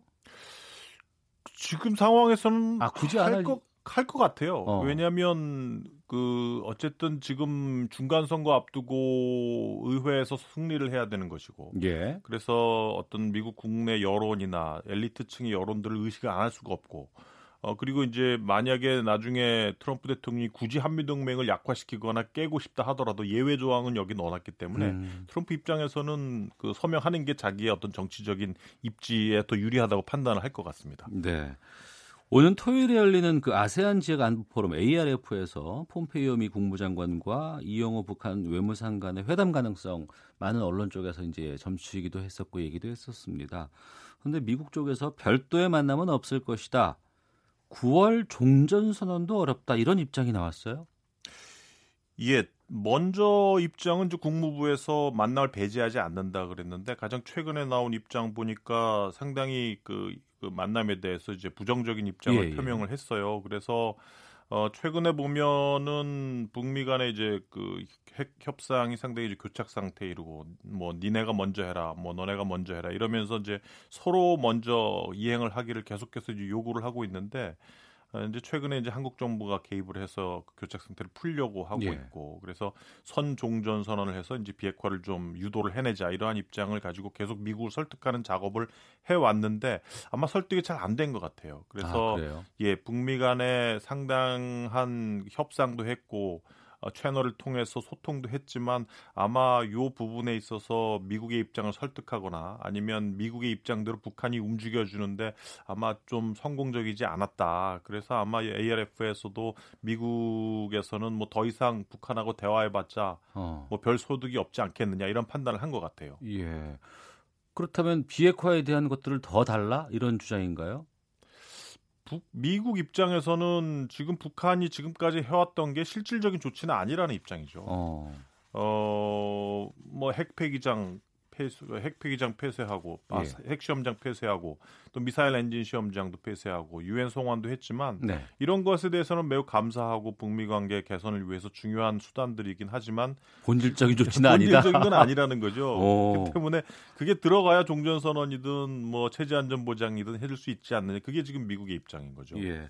그런데 일본 쪽에서 이제 이런 또 얘기가 나왔어요. 이번에 그 아세안 지역 안보 포럼에서 아시아의 평화를 위해서 북한의 완전한 비핵화를 촉구한다. 이런 성명서가 나올 거라는 보도가 지금 일본 쪽에서 나왔고 이 북한 쪽에는 좀 상당히 좀 기분 나쁜 부정적인 좀 이게 내용이 아닐까 싶기도 한데.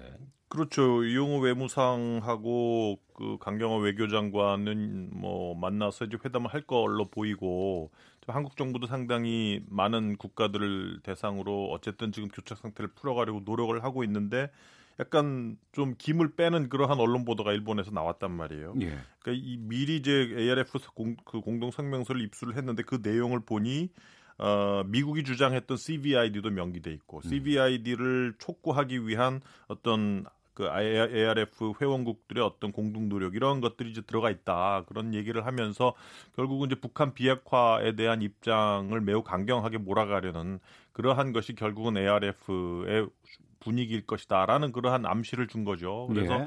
지금 분위기를 보면은 한국의 입장, 즉 종전 선언을 먼저 좀 어떻게 만들어 보려는 그러한 입장이 그렇게 녹록해 보이지는 않다는 그러한 느낌이 드네요. 근데 또 북한의 입장에서 봤을 때는요.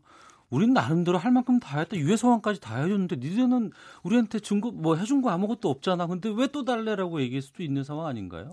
그러니까요. 지금 북미 간에는 좀 시각차가 있는 것 같아요. 예. 소위 북한 입장에서는 과거의 핵 이미 가지고 있는 핵 그리고 미래에 가- 개발할 것들 미래의 핵과 ICBM 우리 나눠서 미래 것부터 우리가 점점 해체를 하고 과거의 핵으로 들어가겠다. 그러니까 과거와 미래의 핵을 다 하나의 비핵화의 범주로 보는 것에 비해서 네. 미국은 그거는 나중에 할 것들인데 지금 가지고 있는 거를 이제 비핵화를 해야 된다. 그게 본 게임이다. 이러한 입장이기 때문에 북미 간의 뭔가 입장 차를 좀 어떻게 줄이느냐 이게 제가 보기에는 가장 중요한 것 같습니다. 네. 종전 선언은 어떻게 전망하세요?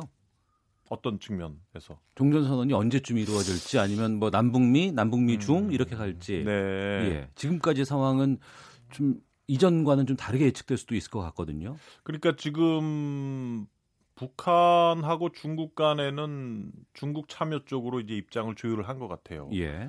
어, 북한 입장에서도 중국한테 경제 지원을 받으면서 어, 중국이 좀 어, 자국도 좀 종전 선언에 참여를 하고 싶다라는 의견을 뿌리치기 힘들었을 것이고 음.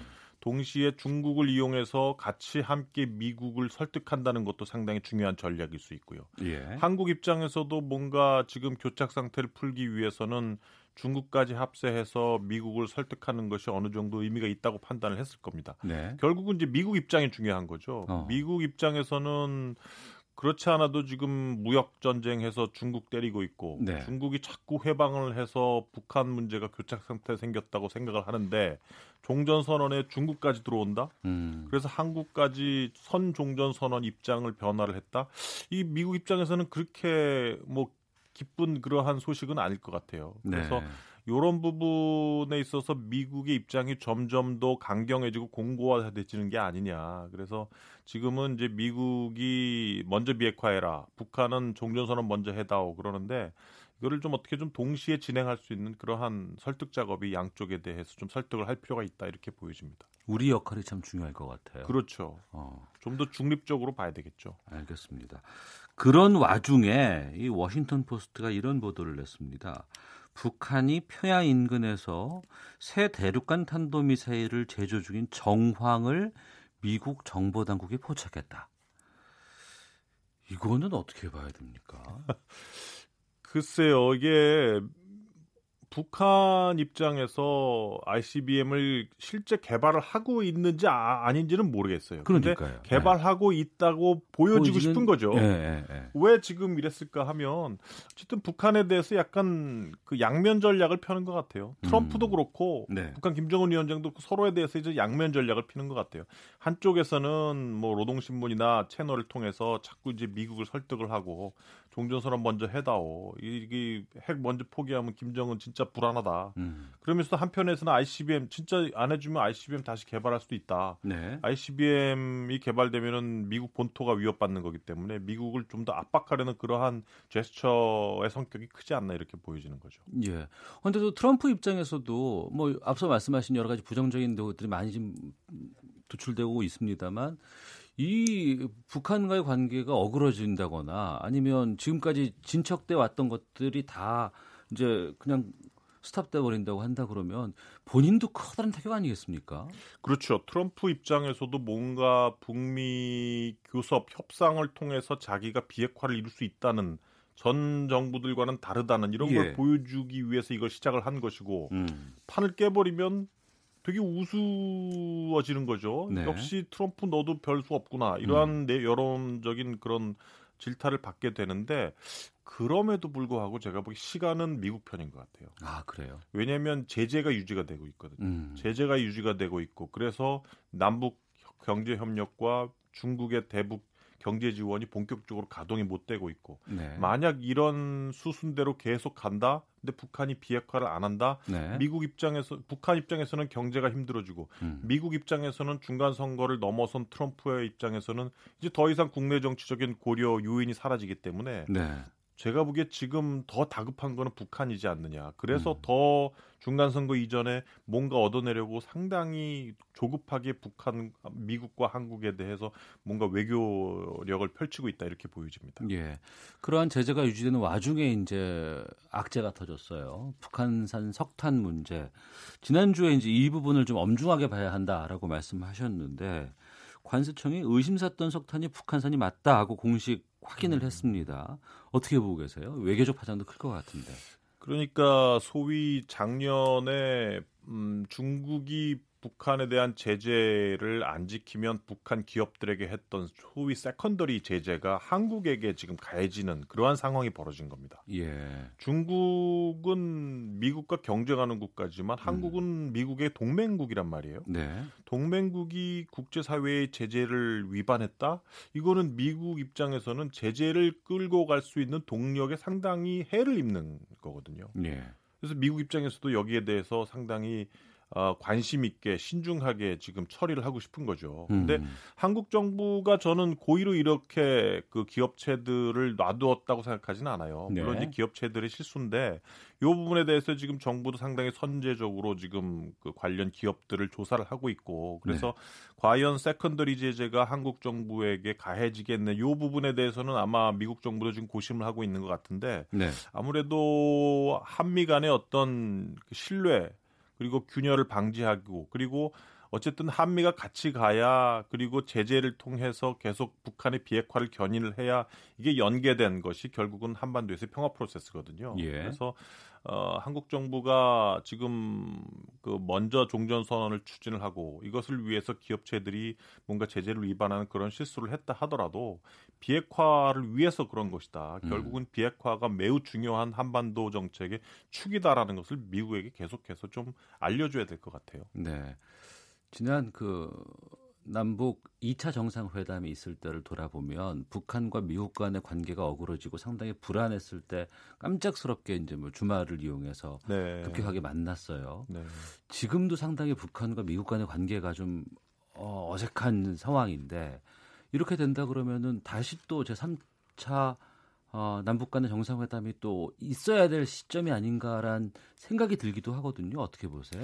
그러니까 지금 정부가 3차 정상회담 판문점 선언에서 이미 가을에 평양으로 초대하겠다 이런 얘기를 했고 그래서 뭐 가을쯤 3차 남북 정상회담이 이루어지지 않을까 이러한 지금 예상을 하고 있는데 어, 판문점 선언 때는 북한 비핵화 조치를 시작하기 전이었단 말이에요. 예. 북미 정상회담 이전이었단 말이에요. 북한이 제대로 할 거다 아니다 아무도 모르는 상태였어요. 예, 예. 남북한 간의 움직임과 정상회담이 트럼프를 상당히 움직이는데 큰 역할을 했단 말이에요. 음. 근데 지금은 교착 상태예요. 교착 상태에서 또 한 번 남북 정상회담 카드를 우리가 정부가 해서 북, 미국을 뭔가 움직이려고 한다. 이게 자- 지난번처럼 성공할 확률이 그때처럼 높지는 않다고 봐요. 어. 그러니까 정부도 심- 상당히 신중해지는 거죠. 예. 뭔가 북미 간의 교착 상태를 푼 상태에서 음. 그리고 종전 선언을 해주겠다는 북, 미국의 양보가 있은 상태에서 3차 남북 정상회담을 하면 몸의 텀이 확 사라지겠지만 예. 지금 남북 정상 회담을 가지고 미국을 움직인다, 미국의 종전 선언을 받아낸다. 제가 보기에 상당히 모험성이 클 것 같아요. 네. 아마 그 부분이 정부도 상당히 좀 신중하게 좀 입장을 바라보는 것이 아닌가 생각을 합니다. 예. 참 어려운 시기입니다. 예. 상황을 좀 예의주시해야 되지 않을까 싶습니다. 예, 예. 지금까지 국립외교원의 김현욱 교수님과 함께 말씀 나눴습니다. 오늘 말씀 고맙습니다. 네, 고맙습니다. 예. 오태훈의 시사본부 저는 여기서 인사를 드리겠습니다. 내일 오후 12시 20분에 다시 찾아오겠습니다. 안녕히 계십시오.